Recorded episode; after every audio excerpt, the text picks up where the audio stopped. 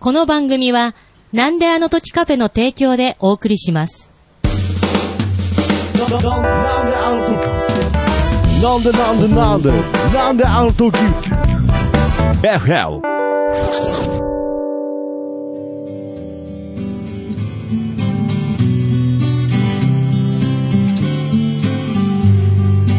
君の笑顔が素敵です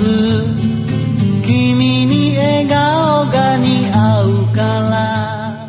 江口明の音楽屋は今日も始めます。はい。ということで、私、なんであの時カフェマスター、徳松たけしでございますが、まあ、この音楽屋はね、アーティスト江口明さんの、はいまあ、その仲間たち、はい。そういった方々のお話を聞いて、いまあ、この名古屋のえ音楽シーンをちょっとこう振り返ったり、まあ何が起こってるかなるほなどっていうのをね、見てみようっていうまあ、ト番ー組クトークで振り返っていはくということで、もう本当たくさんのね、ゲストの方が参加していただいておりますが、うん今回も素敵なゲスト、はい来ていただいております。じゃあ、江口さんの方からご紹介お願いいたします。十九岡吉です。こんにちは。どうも、こんにちよろしくおは。願いします。よしさん、お久しぶり。いあや本当に久しぶり。今回、ジューク、岡吉さんに、はいゲストで来ていただいた。このジュークっていうね、ジューク岡吉っていうと、こうなんか、ハーフな感じの、こうイメージの、まあその名前ですけれど、はい、ハーフです。いや、それ、まだあの、は完全なる初めましてなので、いやいやいやとも言えないですし、どっちなのか、純、 純、じゅ純国産愛知さんです。ガチさん愛で知。さんで。なるほど。ということで、重工、かよさんにゲストに来ていただいたわけですけど、まあ、お久しぶりということですそうが、前にね、よはいダメバンド僕、バンドでやった時に、彼はベースギターで参加してもらベーってス、ギた、そうなんですター、はい。ねまあ、要するにベースですよね。そうなんですはい。まあ、それ以前からね、もうずっと、江口さんとは。なるほど。じゃあもう、付き合いとしては長い付き合いで。プラスワンの頃はいによく、あの遊びあに来てなるほどもらったね。じゃあ今回、重工かよさんは、はいベーシストということで。ではなくてではなく、僕は知ってたのはギターうまいしベースうまいしっていう人は知ってたけどなるほど、まあそのうんバンドの時はベースで参加していただいてというのが、そうエグさんの中での岡吉さ。うんん。けどでもその後しばらくしたウクレレの先生になってるはあ本な当にる話をほど。聞いってなってくると、ちょっとその重工岡吉っていうう、んそのお名前も、はいなんかこう、ウクレレのイメージとこう重なってくるなっていう。そうですね。はいまあ、もともとあの、僕、ウクレレの講師をや、やり始めて、は2000いえー何年代2005年4年5年ぐらいかな、はいそれぐらいからやった時にあのちょうどあのジュークボックスという、はいあのジュークボックス博物館みたいなのが犬山にありましてほうそこでやりだしたんですよで僕人間ジュークって言われててあ、なるほど。要はあの、はい、コインを入れれば何でもやる。あ、コインは入れないから。あもちろんです。流しとはちょっとまた違うジャンルのそうそう人間ジュークボックそうス。そうコインを入れると、コイ紙ン幣でもいいよ。はい。紙幣でもいいえー紙幣 でも。まあ、とにかく入れると入れると、なんかやると。ではまあ、ジュークボッックスっていうちょっと冗談で言ってて、はいはい人間ジュークってやったんですよあまあクなるほまあど。人間ジュークってねでまあまあそれでまあお返しを返してライブライブ演奏もやってたんですけど、はいまあそれを言い出してから、まあ、たまたまウクレレを引き出したのと重なってはああとまあたまたまあのハワイの方のウクレレブランドとつながったんですよウクレレやってる時に、はいその関係でいろいろウクレレとハワイだってやってる時に小錦さんお小錦さんとつもうながって小錦さんで元、えあそうそう大大関関大関のねの小錦さん。はいで、。小錦さんのバッグとかちょっとお手伝いとかさええせてもらうようになって、はまあその頃からね、やっぱりなんか名前が、はいなんかやっぱりその、わかりやすい方がいいじゃない。なるほもうど。そこからジュークジュークになって。あ、じゃあこ言わのれるジよューク岡吉さんのジュークは、ジュークボックスのジューク。もともとそうです。うん。なるほそうよ。あの、まあ、あの、まあ、あといろいろ、こじつけはね、あとでいろいろ。まあまあまあまあまあジョジョークじゃないとかね。ジョークジョークじゃないあとあの二十、永遠の少年。あ、二十歳にならない。 19の19だったりっていう、いろんな意味が込められいろんた。な意味が、あの、漢字って言われたこともあって、漢字だと、自由が来るね。あ、なるほど。自由が来る。で、19と。ただ、時々重なる苦しみの、いや、いろんな意味ありますね。こんなに名前にいろんな思いが込められてたと もはう知そりませんれ、それだけで収録時間終わっちゃう。いやいやいやじゃあ今日はちょっと苦しくなく、はい。まあまあた楽しいそれ、19ね、自由が来る お話もしていきたいなまああもうおと。お返しでいいですよ。もうあーはいもう、江口さんにとってはお返しですから、俺僕はそれしか知らなかったはねい、。はい。ね。なるほど。まあけど、今、ちょうどお二人とも手元に、うんこう今、ウクレレを持っているということあで、そうだから、さっきバンドで出会った頃は、お互い、まあ、例えば、エグさんだったらギターを持ち、まあ、岡谷さんがベースを持ってというところから、今、二人とも、このウクレレを抱えてるというところに、この間の期間に、まあ、知ってる部分もあるかもしれないけど、何があったのかなっていう部分で言うと、まあ、江口さんで言うとね、やはり、まあ、ちょっとご病気をされてから、ちょっとギター弾くのが、あね。でもね、はい。その前があるんで、そうなんですねウクレレは、はいあの自分が手軽に持て歩ける楽器が欲しかった。なるほど。で、その相談にやり行ったら、これ使ってみるっていう。で、これだったらどこでも持っていけるはかあら、まず最低限そういうものがある。で、僕はね、あの、ウクレレ使って最初にあの、えっ、と、ジョンの、ジョン・レノンのイマジンを弾いてうーん。あ、そうしたら結構いけるかもって思なるえほて、それからウクレレもやってみるようになったね。でも、ジュークはまた違う感じだよね。なんでウそうクでレすレね。のなぜ、こう。う、ウクレレを弾き始めたかっていう。ねえ。なんででしょうね。これちょっとジュークさんがわからないと僕らにはちょっとわからないのいで。や、本当明確なのはよくわかんなくて、はいただあの、もともとあの僕はやっぱりあの、まあ、あのビートルズが好きであ、ビートルズから入って、はいまあ、そこから自分で東京行行って曲を作るようになって、あーはいまあ、その時はやっぱりあの僕はやっぱりギターとピアノでずっと歌を歌あってピアノも弾かれるんでややってすて、ねはいそうです一時あのピアノであの有名な方のバックやってたりしてたんですけど、えーはいとにかくもう曲を作るっていうことが好きだったなるほど。でもやっぱり曲を作って歌うっていうことがあったんだけど、一時そのあのーちょっとね、喘息みたいになったことがあって、あ、はい。アレルギーこれちなみ喘においくつぐらいもうの30過ぎですね。あ、 30過ぎ喘息になってしまそうっそうて。でもうちょっとあの歌が、歌うのが辛くなったことがあって、はいはいで、まあ、もともとあのービートルズとかそういうのも好きで、洋楽も好きで、はいジャズとかも好きだったりしたので、はいなんか、歌えなくなっても、なんか、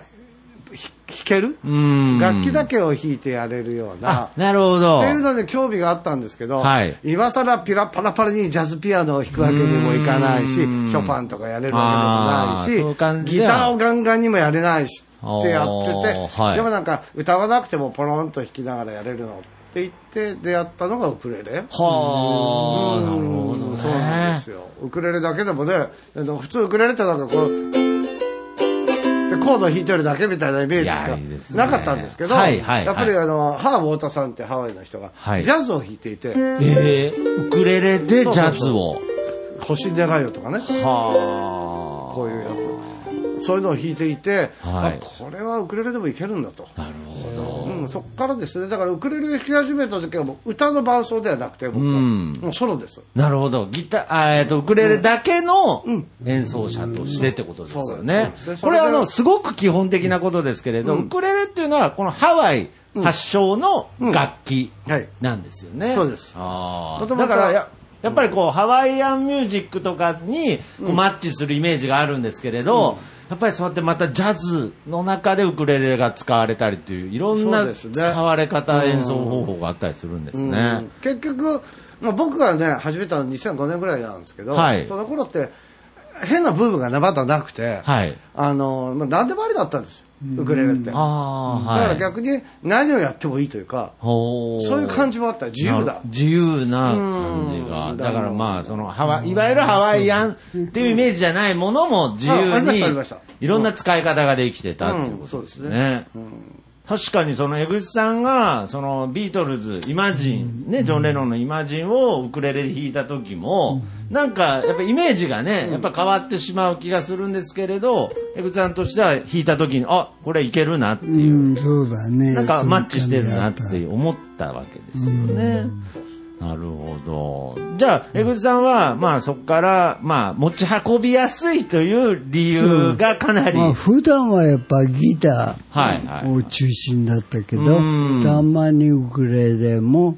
やるようになってた。けど、これは意外に重要なポイントというか、この何気なくその音楽というか楽器をもっと身近に、うん。気軽そうにでっすねていう部分では、このウクレレっていうのはだいぶ、うんそういう部分の意味は強いですそようですね。ね。だってもうほは楽だもん持ってまずちっちゃいってい本うね。当に楽ですもん。あもうー会社行く人なんかでもカバンに忍ば せて、ばバレないって言ったね。あーでしょ大きいカまあバさンにす入れがるにね、ギターショって会社行っちゃったらね。お前、お前いやいや、何し職場に何してきたの君はみたいな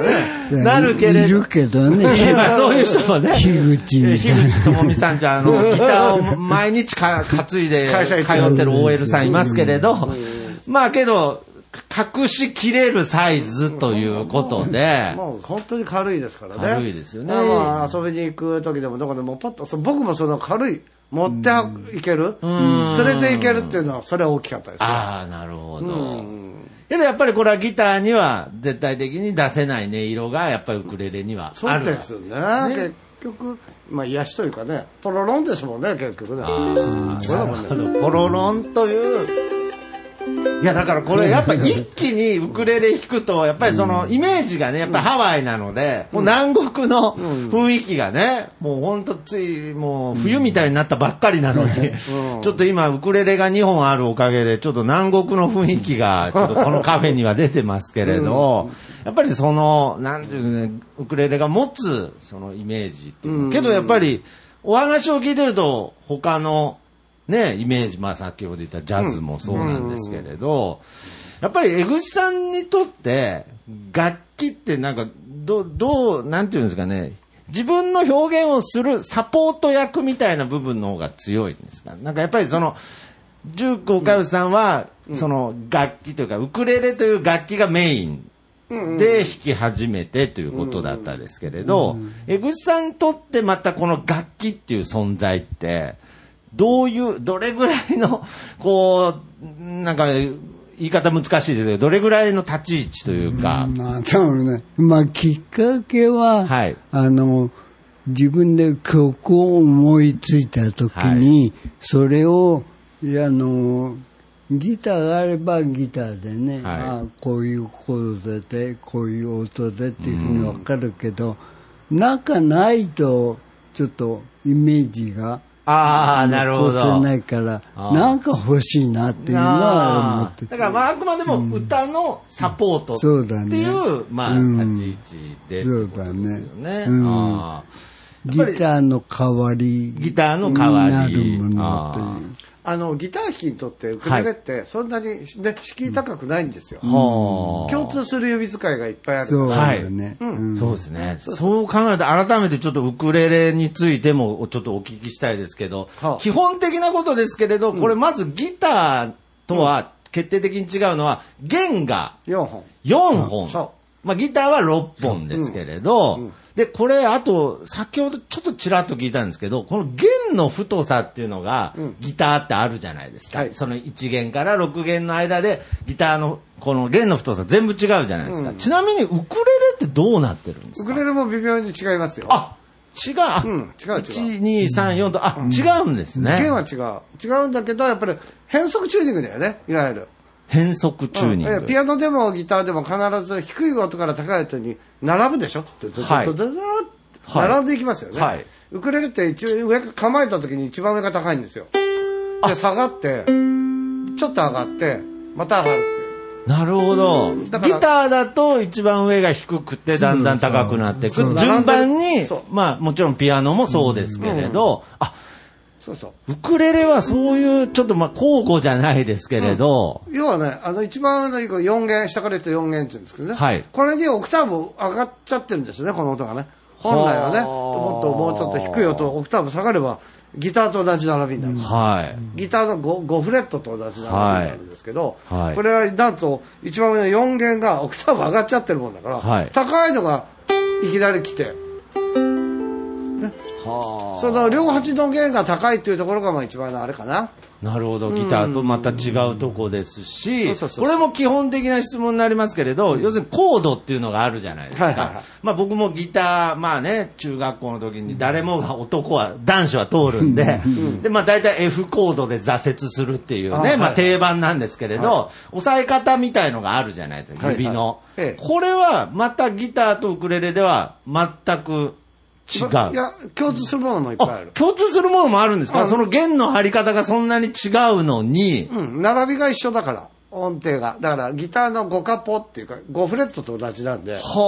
かあらギターで作った手の形がそのまま使えあ、まあ、すそ。のままつ、あ、そうなんですね。ただ好みは変わるよ。音が上がるからね。はうい。んなるほど。そう例えばまあ、ギターでいうとこの D っていうものが。ウクレレだと、この、あの、形ですこのね。形まさにそ皆されんがね、 D 見えませんね。まあ、ちょ っと、ラジオの唯一の欠点ですけど。三角形の形ね今三角形の形で、ここれれははギターでいわゆる D コードですウが。クレレだと G になるね。はあ。 2音半上がるんですよ。なるほど。えだえ。から、それこそ、ギターで覚えたのができちゃうわけ。なるほど。いや、むしろ、まあ、逆を、逆説的に言えば、ウクレレを弾いた後に、うんまあ、ギターを始めたいっていう場合にも、うん応用として応は用は、できるよ。そうですよね。ただ、弦が増えちゃうからね。増えちゃうんだよん減るならまだいい んですけど、増える減る分には楽なんだけど、なるほど増えるとさ、あなーねうん、まあ逆だから、そうですかうんまあもちろんあの、ウクレレから初めてギターに移った生徒さん、まあ僕先生やってんだけど、そうですよねもういっぱいいますよ。はいでもやっぱり圧倒的にね、もう昔ギターやってました。ギターで挫折しました。たで、ウクレレで来て、もうガンガンに行っちゃう人とか。なるほど。本当うん。なるほど。ギターは挫折したけれど、ウクレレは、すごく、こう、なん順調にそうです上達していくっていう方もいるっていうこそとれでもう多いですよ。ああ、じゃあこれ単純に、今から、もうギターもやったことない、ウクレレもやったことないっていう場合の方がいたときに、ちょっと弦楽器をね、弾けたらなっていう方にはやっぱりウクレレっていうのは一番うんおすすめですか。一番いいですね。まあね、持ち運びもん楽だし、っていうことでね。一番いいですね。弦あー弦楽器、弦楽器うんぬんじゃなくて、もう音楽全般。音楽を、うんだからその先ほど言った江口さんの自分の表現したい音楽をサポートしてくれる相棒としては、もういろんな意味で非常にいい相棒であると。そうですね。で昔はね、はいウクレレっていうと本当に付け足しのような感じだなるっほど。たあけくどまでももうちょっと脇役と言いますもうか。ハワイアンの付け足しな感じはね。はないんかね、はいはいはいだけどいろんな人を聞いて、まあ、小錦もね、そうだし、あの、高木ブーとあかあ、ね、まあ有名なとこうんで意す外とウクレレの先生みたいな人、上手な人がいて、はい。そういう人の演奏を聞くとやっぱ違 ああ、う。ウクレレでこんなことできるんだっていあできるんだっていううのは聞くと、あそうですかの、ちょっと認識が変わりなますね。るほど。その楽器としてまたちょっとなんか見方が変わるってこと変わでるすかかね。もねう。変わったと思うね、僕なはるほど。だから、江口さん自身も、もともとウクレレを、まあ、弾いてたけれど、まあ、こうやってね、先ほどちょっと言いましたけれど、ちょっとご病気になってから、ちょっとウギクギレ、ターは大変になっちゃって、でもウクレレ。やっぱ重いですか重いもう重いし大きいし ね。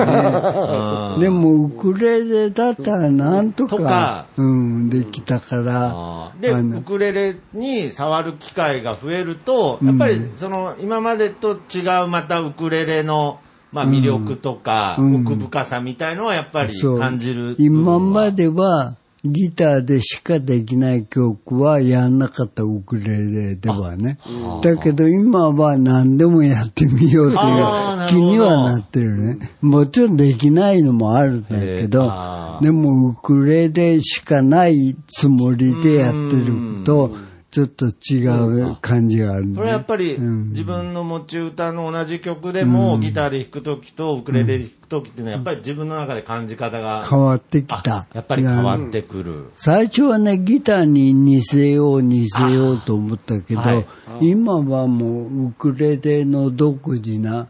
あの、表現っていうかね、そそううい、いうう別バージョンで、うんね、ああーそういなう気るほどがしてきたね。かといって先ほど言ったような、ウクレレでやるからハワイアンバージョンとかそういうことじゃないんですよあーね。ないねもうこれは一個の楽器としてっていう部分で、特に重工海部さんなんかはもういろんな、まあピアノもギターもベースもっていろんなギターを携わってきて、まあ今でもね、ギターを弾く機会とかあると思うんですけれど、はいありますねうんでまあこのウクレレに、まあそのたどり着いてっていうのはあれですけれど、やっぱりどうですか、そのウクレレっていうのを、のなんていうんですかね、奥深さみたいなものは。うんだから結局、まああの、あれもこれも手出しちゃって器用貧乏っていうだけなんですけど、いえいえいえまあ実際、実際貧乏なんですけ ど、いや、そっちの、経済、経済的な部分は、あそっちはもういいはい大丈夫。それはままたた、これ、あの、次回、 10次回ということで苦しい方のジュークの時の回で。あそうそう、その回で今日は、あの、あそうかあの、自由が来るジュークさんですから。あそうそっちじゃなくて、はいそっちじゃなくて、ごめん、あの、貧乏の方じゃなくて、はい、とりあえず、あの、まあ、楽器ってみんなすごい、あの、それぞれ好きで、僕も、そうですね鍵盤も楽しいし、そこははいギターも楽しいし、ベースはベースでも本当にバンドの中にいるとベース大好きなんであすそれけど、は今でも変わらもうなもい。う全然ビートルズバンドはもうベースが一番、ポール・マッカートニーやるのが一あはい番好きだったりするんですけども、はいはいまあそういうのを置いて、ウクレレって一番最初にやっぱり弦が4本しかないし、音域も狭いね。これオクターブぐらい、オクターブちょいしかないのではい、こんなんで何ができるんだいっていうのはやっぱりあったんだけど、うんはいやっぱりそうやってさっきみたいにね、なんかこう、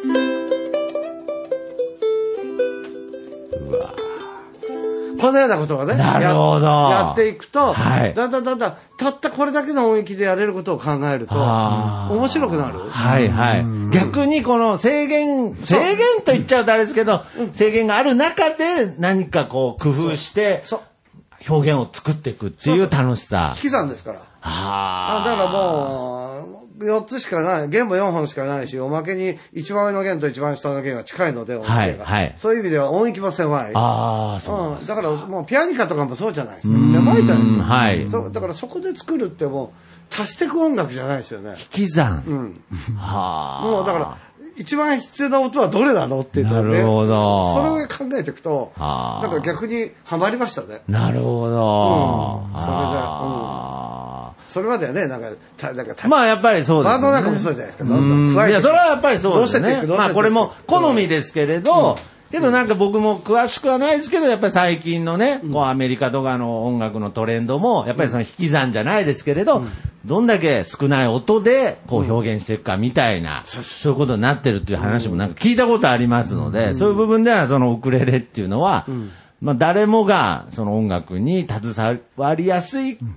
けど、奥が深いっていう。もう、凝り出すと深いね。はだあから、かといって、じゃあ、さあ、バイオリンとかそういったことみたいに敷居が高くないと思うので、やっぱりね、はいはい簡単に済まそうと思えば簡単に、はいあーこれでな、これでよしっってて言えるし、言えば簡単に楽しめあるし。そうそう、それでもうバッチリだし、はいじゃあちょっと凝ったことを俺やりたいんだったら、とことん突き詰めればいいし、はあ幅が広いじゃないですか。幅が確かにうん、実は広いっていうことですよねそうですね。あとちょっと気になったのは、この江口さんとですね、ジュークさんのウクレレをちょっと今見比べたとき、まあラジオなんですけれど、ジュークさんの方がちょっと小ぶりだなって思ったんですけれど、これってウクレレってまあ僕素人からすると、全く全部同じサイズだと思ってたんですけど、僕もね、そう思ってた。はい。これ実は、フレットの長さ、ボディの大きさっていうの全部違うも、様々だかならんそう、ギターと一緒ですよ。ギターなんかもう、どんだけあるって感じじゃない、はいボディの形。はい大きいのから。いや、いっぱい色々な、まあまあ、それこそ色もとかね、いっぱいありますけれもう色ども。そうだよ。あ今もう色も、今たまたまね、江口さん僕持ってるのまあまあまあまあ木木のナチュラルなんだけどまあそうですねもう今はもう本当にピンクからオレンジから、もう、もう、きへー黄緑から、どどめ色から、あー、どどめ、どどめ色久しぶりに聞きましたけど。俺もはい久々に言っ言ったけど。どんな色か知らんけ ど、まあ、とにかくもう、いろんな色、デザイン、形がある。はあ、なるほど。まあ逆に言ったら、こう、いろんなメーカーからもウクレレが出てたり、まあギターメーカーでウクレレ作ってたりっていうのもね、なんかフェンダーのウクレレがこれあるうとんだ、くれるあるある。聞いたあるある、結オ構。ベーションとかね。ああのれイいンいベーションもあります。かっこいいよね。ありますありまあすーだからなんか本当ウクレレってね、なんかもう一人の職人の人が全部作ってるぐらいのイメージでしたけれど、いろんなメーカーからいろんな形が、そうそうそう。あと僕これすっごい興味深かったのは、あの、弦なんですあがあ、、そうそう、それはさっき言ってましたよね。言ってましたよね。うんこれもどういうところで、まあ弦、ウクレレ専用の弦が売ってるんですね。ギターの弦を4本分だけ貼ってるではなくではないね。なるほど。まあそういう人もいますけど、はいもう大論言なんですよね、もともとはね。ナイロン弦でこう、ギターで言うとクラシックギターなんかのだか弦らでクラシすッね。クギターの弦を利用しちゃってる人もいあ、ますけど。人もいる。いますよ。はい。でもやっぱりもう、最近ほら、ウクレレもね、市民権得てきたから、なるほどもうウクレレ専用の弦っていうのはいっぱいありましたよなるほほんど。で今、ナイロンって言いましたけど、あの、ナイロンともう一つ種類がフロロカーボンっていうのがあって、フロロカーボフン。ロロカーボンね。ほうあの、釣り糸なんですけど、釣り、あ、テグス。はうん釣り糸。うん。あ。全くそのまま、じゃあ、ウクレレの弦で、その針つけたらそのまま釣りできちゃう。でできますできますでちょっと短いですけれうど。んそうできるできるそれぐらうい。ん。上州屋に行けば、上州上州屋でウクレレの弦くださいって言ったら、はぁって言われます けど。まあでも一緒だから。一緒だから。で一緒なんですそうそう。ね。で、ウクレレであるこの三弦ってね、一番太い弦。はいこれは結構太いのよ。釣りで使うとしたら。はあ、はあ、だはあ、はあ。から、これなんか買ってくと、あんたマグロと、マグロでも釣る な、釣るな、みたいな。まさマグロか、上州屋もそれでウクレレ弾くとは思ってないけれど。でも、マグロを釣る割にはなんかチャラいな、みたい な。ねあんたな、なんでカジキでも釣るのみたいな。でも、ほんとそれぐらい、まあ、だから、昔はね、そあの材質としては全く同じだから、同じ要するに釣り糸の太い、短い、えー細いっていうのを、こう、バランスよく変えそうる適当とに、ね。うんはあだって、そもそも、ウクレレっていうのはブラジルで、ブラキーニョ。ブラキーニョっていうか4弦楽器があって、はいそれブラジルの。はいそれ鉄なんですよ。それをなんか移民がね、ハワイに持ってったんだって。はいで、そのまま置いてきちゃって、で、で、そのままハワイの人たちが、なんか、錆びて、貼って、えちょっと釣り糸しかないじゃん。 はい。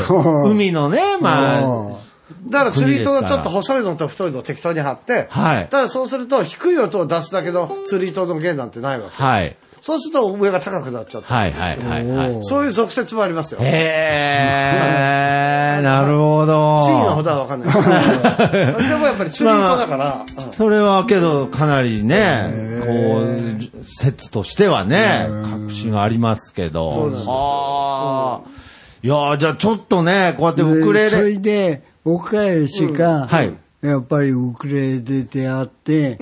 自分でやってみよう、これ面白いかなって思えたきっかけなんかあった、ウクレレが。ウクレレに一番、こうあの時ハマったなっていう。いや、やっぱりね、だから本当にその時はあの、うあの、一時本当にどんどん調子が悪くなっちゃって、歌えなくなっちゃったから、歌えないから音楽やめるのみたいな話。なあそれありえないしあ素晴らしいやっぱりそこでやっぱりあれですね、あの、そう太田さんっていう、ハーブ太田っていうウクレレプレイヤーがいるんですけど、やっぱりその人たちがウクレレ一本、小さいウクレレだけ抱えて、欲しい願いをだったり、ジャニーギターだったり、 なんかそんなような、うん、なんかムーンリバーとか、なんかそういった映画音楽だったり、そういうのを弾いてるのをやっぱり聞いて、でうんあここういうのを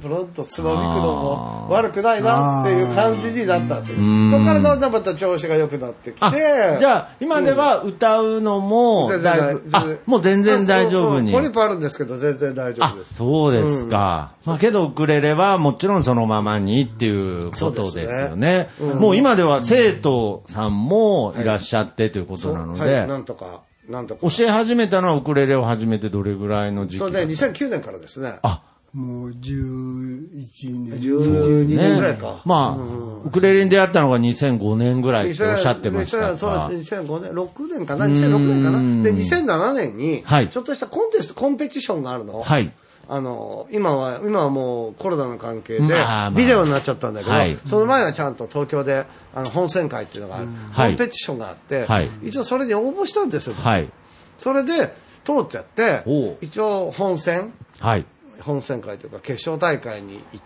てほうそこからですからねなんかがあ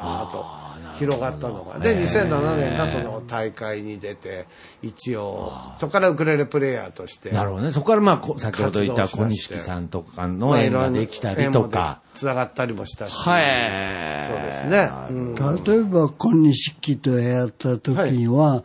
あのなんか発見があったいや、僕はあの、いやいや、ほとんどハワイアン知らなかったもんですから、もうほとんど教えてもらってるのは、そのユニットだったし、そのプロジェクトというかね、そういうふうでしたし、もうやっぱり、ね、あの、まあ東京であの辺の人たちと一緒にやってるもうのはもう完全にもうプロの世界だから、はいね、それはもう緊張感もすごいですし、うん、もうね、もう、パッと出て何をやるのかしら、わからないけど。まあ、まあ、けどみんなこうパッと対応するみたいなね。 もうもうもうもうもうもう耳を研ぎ研ぎ澄ましてみたいなあそういう感覚でまあね、まあ、あとはまあ名古屋のブルーノートとかいいところでもやらせていただいたりとか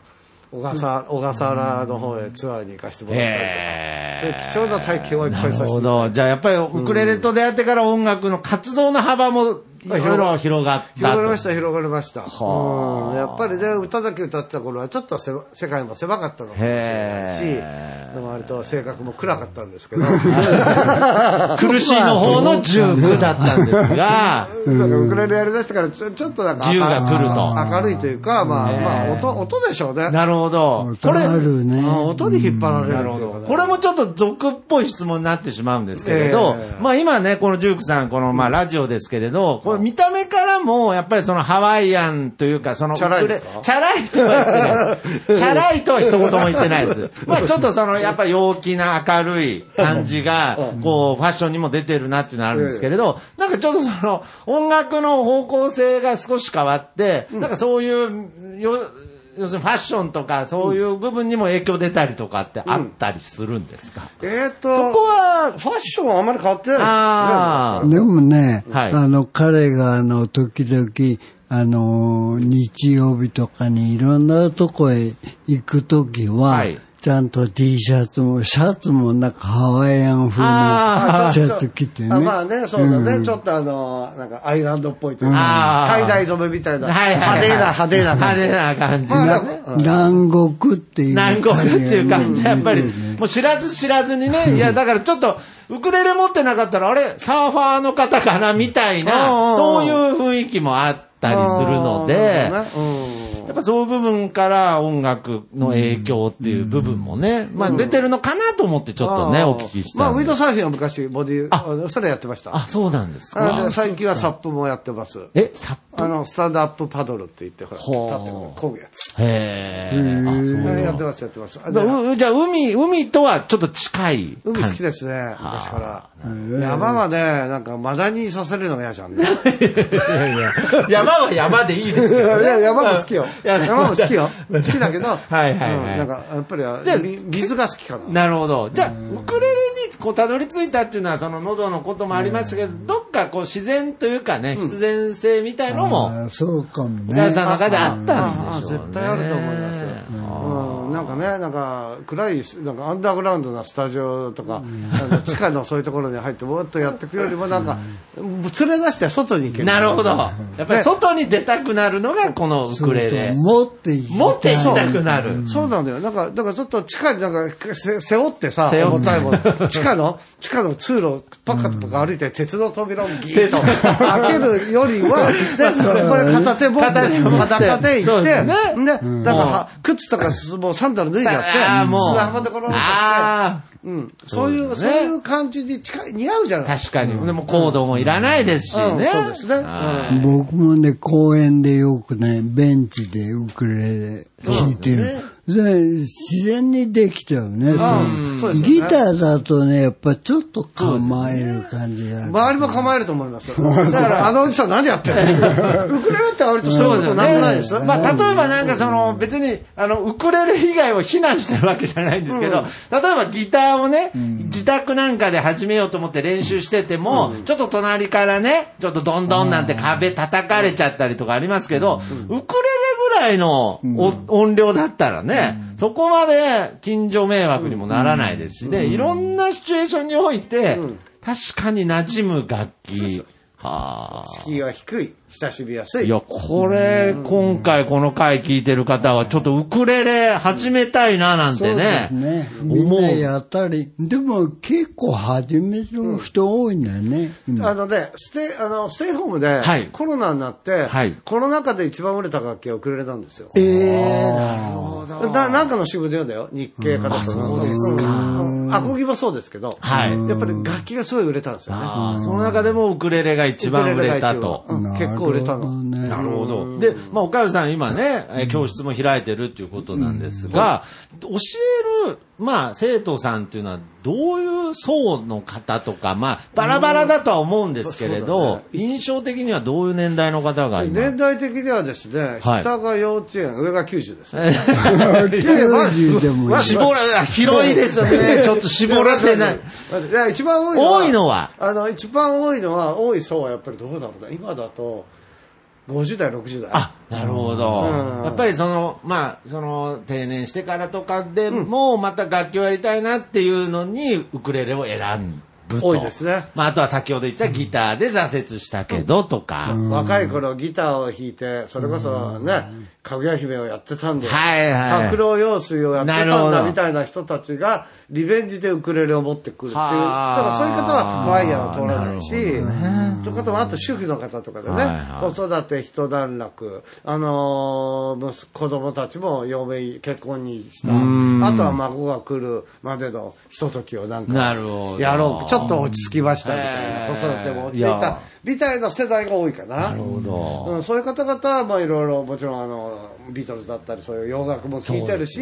もちろんハワイ、あの、フラも多いんですよ。はいフラダンスやられてフラうんだからうんね、あゆみさんね、ノブさんはそうですフラやってるでしょ。はいだからフラダンスをやられて、やってからき、急になんかこちらをくれるという方に興味を持つ。だからフラダンサーの人も多いです。なるほど。だから僕はまあむしろそのイメージが一番強かったので、まあ今回ね、岡山さんのお話を聞いて、まあ例えばビートルズを聴いてた、えーフォーク、ね、吉田拓郎を聴いてたっていう人も、ウクレレでそういったものを演奏しても楽しめるってあ、いそうれねね。。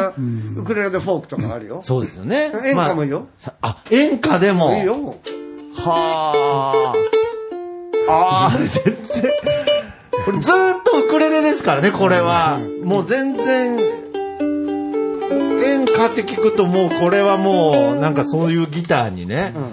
流しのようなジュークボックスとよりは、はいそういう感じも出ますけど、これ全部ウクレレで奏でてるん音ということで、じゃあ、日本日本はね、はいあの、加山雄三がうんそう、でおす嫁においでっていう曲でウクレレでヒットしたのね。なるほど。はいそうはい。いやいやいあ、やこれはいやいやいやで、これね、あの、慰問に行って、はいじいちゃんばあちゃんの前で歌うと、みんな歌う。ああ、やっぱりよ、喜ばれる。やっねぱり嘘は定番だよね。まあ、やっぱり加山雄三さんっていうとこう、ちょっとパイオニアのね、いろんなやっぱ新しいものをね、エレキギターとかでもこう日本に持ってくるイメージがね、うんありますけど、ああるね、ウクレレも、そうなるほどう。んやっぱりその年配の方でも馴染みが。なじみすごいある、ね。あみんなが歌えるうんみんな歌える。ああ、なるほど。へえ、最初ね、こんな歌知ってるかなと思ってあーやっても、はいもうそれは OK だったね。ええなるほど。だからそういう意味では、まあ、その、世代の方だとウクレレっていうともうその曲がすぐこう頭に浮かぶっていうあ方とが多い。マキシンジかまあ、な。マキシム。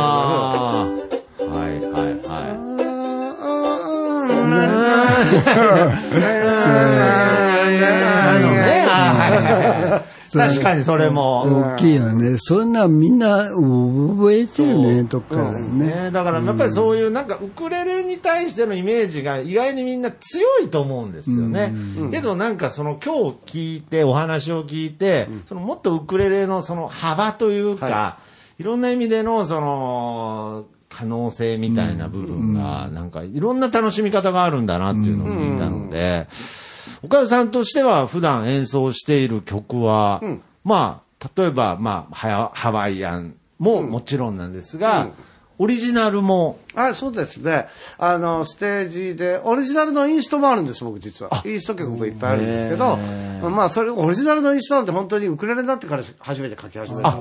ていそう感じ。そでうすねれまではもうピアノやギターで、あのインストは書いてないので、はいまあ、そういうのもありますし、もちろん、あの、本当にそれこそ、あの、映画音楽だったり、で、あの、普通の洋楽のスタンダードヒット曲、カーペンターズ、ビートルズ、まあ、そういうのもあるだろうし、映画音楽で、ねはいティファニーの映画音楽だったりあー、クラシックもアレンジするので、ええショパンの曲とか、あ、ええカノンウクレレでですはかい、カノン。カノンとかね。いいね誰この子の。わあはい。みたいなね。そうカノンをやってみたりとか、はいあのショパンの、あの、別れの曲の歌とへーか、その辺もやりますし、で、歌物は歌物で、やっぱり好きな、あの、はい好きなバンドの曲。それこそ昔のやつもやりますよ。あスタンダーードの曲もありますよ。そうなんですね。はいはい。で、まあ、はい。あの、オリジナル曲もね。オリジナルもやっぱ曲りもということで。だからちょっとやってもらおうかね。そうですね。まあ、せっかくなので、ちょっと今日、えーそちらのオリジナル曲と、まあ、あともう一曲ね、何か、この、うん。ウクレレはでい、ちょっとまたイメージの違うあ、イメージ曲をが違弾うね。あ、いいですね。いていただけたらなということでよろしいでしょうか。はい。よろしくお願いいたします。ありがとうございまおす。願いします。じゃあ、あのーまあ、オリジナル曲で、あのーコロナ禍になってから作った曲があるんですよ。オリジナルで。うはんあのーステージも全然できなくて、あの教室もできなくて、家で悶々としてる時に、確かにそうですねもうこのままどうしようみたいな、うんもうもう補助金ももらわなきゃとか、 い。まあいろいろんなこと具体的にね、ちょっと考えてた時まあに。いろんなことを考えながらやってる時に、まあ、とりあえずテーマでね、会えないけどみんな元気にいますかっていうね、うちで過ごそう、今うちで楽しく過ごそうということで、ステイホームをテーマに作ったんですよ、曲をへー。それをちょっとじゃ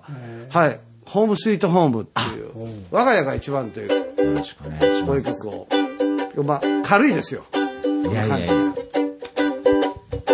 しばらく会えないけれど、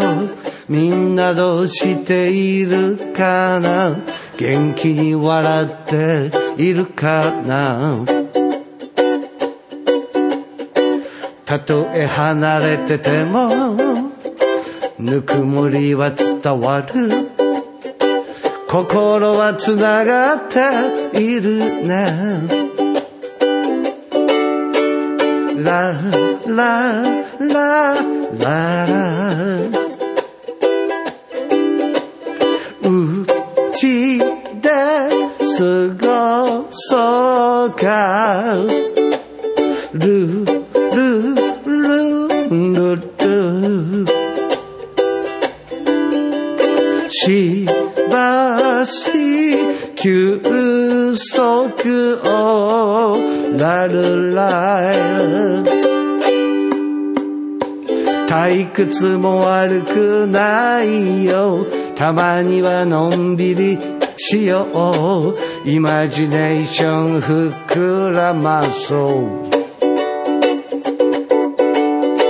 たとえ会えなくても楽しさは広がる思いはつながっているねラララララうちで過ごそうかルルルルルまた会える日までラブラブラブラブラブ Stay at home with smile. Love, love, love, love, love, love, love. Stay at home with smile. La, la, la.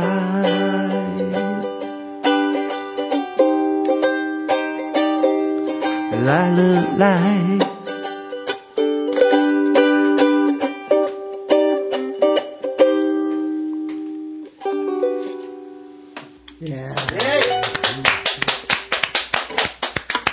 はい。という感じの。いいですね。なんかやっぱりその苦しい方のジュークさんじゃな くて、やっぱりこのステイホームが明るくなる、このねまあまあま、あ家でも楽しめるっていうまあまあ退ね。屈も悪くないと。なるほたまにはど。イメージネーションを膨らまして、はい過ごそうじゃないかと。は会いえる日、また会える日まで頑張ろういと。やー、ちょっとなんか明るくなる曲でねあありがとうございま。すいやー、素敵な歌でしたが。ありがとうございます。ありがとうございます。明るいっていうのがあるよねそうですね。だウかクら、レいレわゆる僕はこのウクレレっていうイメージに今近い感じのそうですね曲調たも。多分ね、ギターだと作らなかったかも。あ、なるほど。これは。これはやっぱりウクレレなんかいて、だから退屈だな。まあ、だしばらく会えないけれど、みんなどうしているかな、みたいな言葉と一緒に出てきあたあ。そううちで過ごそうかって言ってうね、んそこからもう一気にわーって。なるほどね。じゃあこれウクレレならではという楽曲でしたが。そういうのはい。じゃあちょっと今回はいもう一曲。じゃあ、じゃあ、はいじゃあ、ウクレレの概念をぶち壊すやつを。あ、逆にまたちょっとウクレレ。さっき南国とかハワイっておっしゃってそたうけですどね。やっぱそっちの。僕はじゃあ、あえてぶっ壊して、はいあの、ウクレレで日本を奏 でます。はあ、日本を。はハワイアンから一気にワンに。 輪に、輪に振っちゃったやつが僕のオリジナルアレンジで、はいあるのであ、ちょっとじゃあそれを。楽しみですねはいよろしくお願いします工場工場の月、桜桜、ふるさとみたいな、はいメドメドレーで。よろしくお願いしはいます。。じゃあ、ウクレレで奏でる日本のメドレーですね。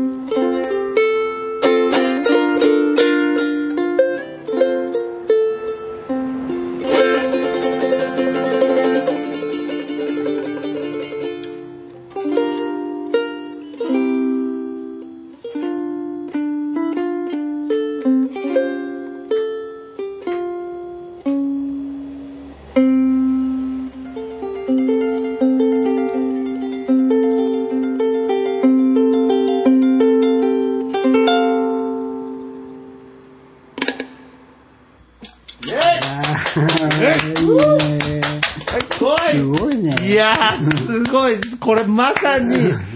もうウクレレのこどうう概念を覆されましたね。ですよね。いや、もうでさすよっねきの、もうですよねですよ。もうさっきのあの南国の風景から、一旦途中あの高級料亭にいるような気分にもななっなたんり。か気持ちは相模。いや いや、さいやごめん基礎地いや基礎地とかそういうんじゃないですけど。しゃぶしゃぶしゃぶしゃぶほんで、やっぱりその日本のこの、綺麗なこのね、のどかな風景も浮かぶような世界観と京か。京都な感じでいやーそうですね。なんかう。もういろんな世界観をなんか揺さぶられる、なんか不思議な時間でしたあねれ。はつけた桜が咲いて、桜が散ってね。ではあふるさとがパッと。。いやー、ふるさとも見えますす。田園風景も見えましまたあ一応。そで、うなんですよこれ絶対伝えないといけないのは、これ全部聞いてる方、楽器持ち替えてませんからね。そうこれなはは、いずーっとはい2曲、このメドレー全部同じウクレレはい1本で。そうです。いや、僕の後ろに3人ぐらいいいやましたい けどや。 ちょっと実は ね、実は途中であの琴の演奏者がいたりとそうかそうねそ。うそう見えないことをいい見ことにえない、見えないことをって、い や、そのことじゃないですけど。いやー、これはちょっとこのウクレレの幅広さねえ、奥深さっていう、まさにこれ、ありがとうござい演ます奏で。そんなとんでもございません。いやーありがとうございます。あのね、ここでたまにライブやると、何組か来る中には、はいウクレレでやる人、あ必いますそうですずねあ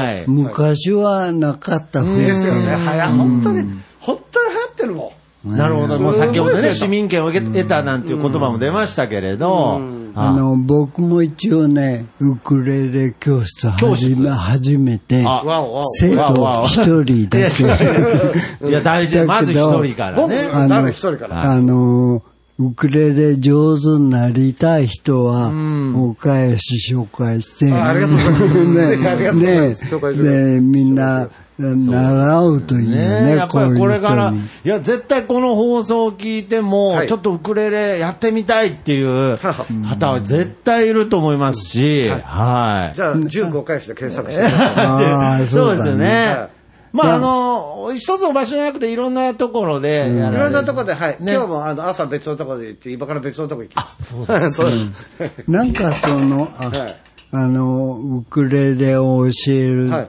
伝えるときに、こういうのポイントっていう感じってあるウクレレを教えるっていうことですかあまあ、あの、肩肘張らず楽なるしほんどでちょうだいしかないんですかなるほら。どまあ、あの、だって、そんな高尚な楽器じゃないし、うん、だからもう相、相棒みたいななるほ感じどで楽しめればいいんじゃないですかうんってどこでいもうことですかいね。やーけど、それが一番やっぱりその音楽に対してのそうだよ、ねやっぱり、そうそうあの、知識がない人間からすると僕みたいに、やっぱりハードルを感じてしまうんですけれど、やっぱりまあ、手軽に始めれる、もう先ほど言った持ち運びやすいっていうのも、すごく大事なポイントだと思うんですけれど、やっぱりちょっともっとね、これからウクレレっていうのがね、そう、だから手軽に、手軽に始めればいいと思うんですけど、やっぱり最低限の楽器に対するリスペクトっていうのあなるほど礼儀それがいるよね。例えば、あの、す生徒さんの中でもいるの、ものすごいネイルで来る人いるの。あ、 はい、なるほど。爪は切ろうよ、みたいな。はいはいはあい。のそれこそことじゃないんだから、みそうたいそうなそうねそう、はいはもい。うすごい人いるんですよ。もうひどい、もうガンガンに爪がもうなするほどごい状態で、レインボーカラーになってたりさ、もうそういう人はもうそそもそも抑えられないし。なるほどそりゃそうですよね右手なんかストーンがついてる。石石がついてるから、弾いたら飛ぶだろうっていうね。うんだから今日何しに来たんだそうそうぐらいなね、人も。だからそういうリスペクトは忘れちゃいけないけ楽器に対どす、るその姿勢は大事だけうど、んけどまあ気軽にそう楽しもうよっていう。ああ、なるほどそれでいいと思いますけどね。まあ、とりあえず始めるに至っては、ウクレレも別にそんな高級なものじゃなくても、もうどこにでも売ってるようなものからい、やーでもね、おもちゃが多い。あそれは僕あのウクレレ言いますけど、やっぱり玩具が多いんですよ、ウクレレって。ああの、やっぱり楽器と玩具は違う。あ、そこはやっぱり、あの、やっぱりだから、よくあの、スーパーとか、あの、スーパーのイオンとかさ、はいはいはいそういう大手のところとかあっていろんなところで、はい2キュッパとか3キュッパとかで売ってるじゃん。はいはいはいそれはないと思あそれより、せっかくう。せめウクレてレ一番出そうよっていあう。うんじゃあ、楽器屋で、ウクレレを楽器屋さんで楽で器、のもウのクレレを買った方が、まあいいよっていうのもアド多バイいス。んですよ。だから、ハワイアン喫茶とかのさ、入り口に置いてあるような、要は、ウクレレの形をしてるけど、音は合いませんよみたいな、はいあはーい。ディスプレイみたいになっちゃそっうだてからインテリたまにあア、るねはいインテリアになイる。ンテリアとしてはいいよ。なるほど。でインテリアと楽器は違うから、なるほど楽器やっぱりそこはせめて楽器を買ってくれと。せっかくだったら始める方も、気軽に始める方も、楽器のウクレレを買ってうん楽しんでいれば、そう。音合わないと辛いもなるほん。ど。うん、やっぱりねうん。だからまあそういう意味では、あの、僕はそ、僕は教室やってる時には最低限、あの、最低限、はいあの、ギリギリ、楽器か、玩具かのギリギリ楽器に入るぐらいのとこ ろの、ギリギリの、ちょうどいいせ。せべぎ合いのところ、1万円ジャストっていうのもあるのあそうですかはい私のね、あの、いろいろ、見繕ってるものは。はい。はい、もう体一つで来てジュークさんの教室に行けば、手ぶらで来ていただければそこら辺もはい。ちょとやっ紹ぱり介今はウクレレ専門でやってるような楽器屋さんとかもある、ありますよ。ウクレレ専門の楽器屋さんありますよあるんですかあります、あります。えーうん、境の方にもぽいぽいっていうのはウクレレしかないぐらい。あ、あそういうお店もあるんうでんあすね。のーそこそ、そういうとこもあるし、あとは、あのーまあ、僕は先生講師やってる黒沢楽器とかね、ああいうところの伏見の黒沢楽器とか、はいああいうあたりは多いですよ。ウクレへレーのコーナーがすごいなるほど。充実していて。うんいやーちょっと。だんだんそうなってきね、たあね。の、島村、パルコさんとかよく入ってる、島村楽器さんとかでも、島村楽器さんのオリジナルブランドでウクレレを作ってる。えええまあ、要するにそれだけ需要があるっていうことです。そうです、そうです。うん今本当に、本当に多い。うん選択肢もね、増えましたから。なるほど。じゃあウクレレこれから始めようっていう人は、はい僕を教えま すから、あの、来てくれ。ちょっと上手になりたい人は、はいはい重工返しになる ほど。二つの、え ーこの番組では二つの窓口を用意しておりますので、ぜひ皆2さん。段階で、はい二段 階二段階でお待ちしております。ね、ウクレレを始めようということで、いやー、ちょっと今回はなんか僕の中でのウクレレのイメージがガラッと変わった、そんな回になりましたので、ありありがとうございます。はい。ぜひまたね、あの、この番組にも遊びに来ていただきたいなと思います呼んでくが。ださい。はそうい。ね。はい呼ばれなくても来たりしていや、もう、今日前にいるよ、みたいな。なんかあの音はなんですよ ね。はい。いや、ということで今回は、はいえー素晴らしいうんゲストに来ていただきましいた。えいえ、本当ありがとう。呼んでくれはい、ありがとうございました。呼んでいただいてありがとうございます。はい、今回のゲスト、ジューク、岡吉さんでした。ありがとうございました。ありがとうございどうもあますりがとう星が夢を見てる何億年の彼方キラキラと音を立てて星が夢を見てる